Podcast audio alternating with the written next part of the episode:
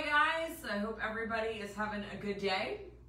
My name is Dr. Heather Moore, owner of Total Performance Physical Therapy. Tonight we're going to talk about some neck arthritis exercises so you can get a little relief during the day and kind of have less of that neck pain. So one of the things that I always caveat my arthritis videos with is uh, be aware that everyone over the age of 18 has some form of arthritis. So it's a very easy thing to identify on an x-ray, but it may not be the actual cause of your pain. So just always kind of take that with a grain of salt that just because your your x-ray showing arthritis doesn't mean that's why you're actually having the pain. And you're having um, headaches, it is most likely not having anything to do with the arthritis. So always make sure that, that I say that at the beginning of all of my arthritis videos because I think we are quick to blame arthritis for a lot of pain in our body and really, while it can be extremely painful, it doesn't always um, allow for the amount of pain that it's causing or the amount of pain that is given credit to cause. So just heads up on that.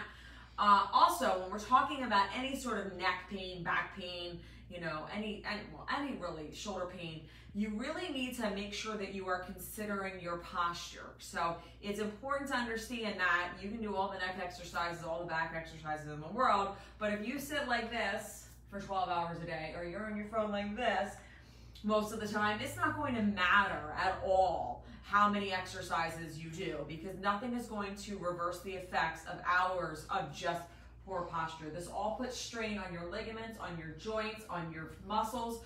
That is not going to be helped by exercises. So the longer you are sitting in these poor postures, these postures that are just like this, the worse it's going to be, the worse the pain is going to get. It will actually, uh, most in most cases, speed up the arthritis because you're putting your bones in a position to actually rub more on one another, but you will not really wind up having a lot of success with exercises. So please be aware, if you look at our YouTube channel, Total Performance Physical Therapy, we have a lot of videos on how to set up your work from home desk, how to set up your desk, how to work to a standing desk.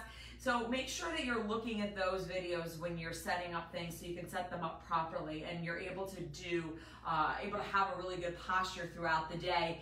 That is going to be more beneficial to your neck than any exercises you can do.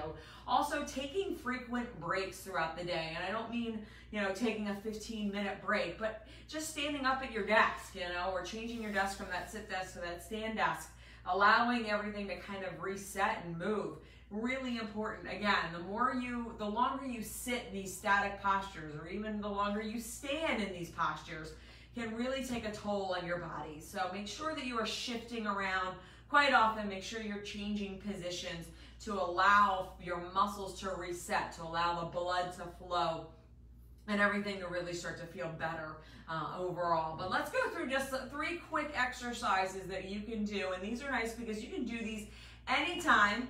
Um, and because it's the neck, I don't recommend any really equipment to do with these, but these are some good stretches to do throughout the day to really kind of help loosen that neck up. So the first one is you're just going to pull your neck gently to the side, okay? So you're gonna take your ear and just drop it to your shoulder and then just give a gentle pull to that side. Now, if you feel a stretch when you lay your, your head just like that, that's where you wanna stop. You don't need to necessarily put any overpressure on.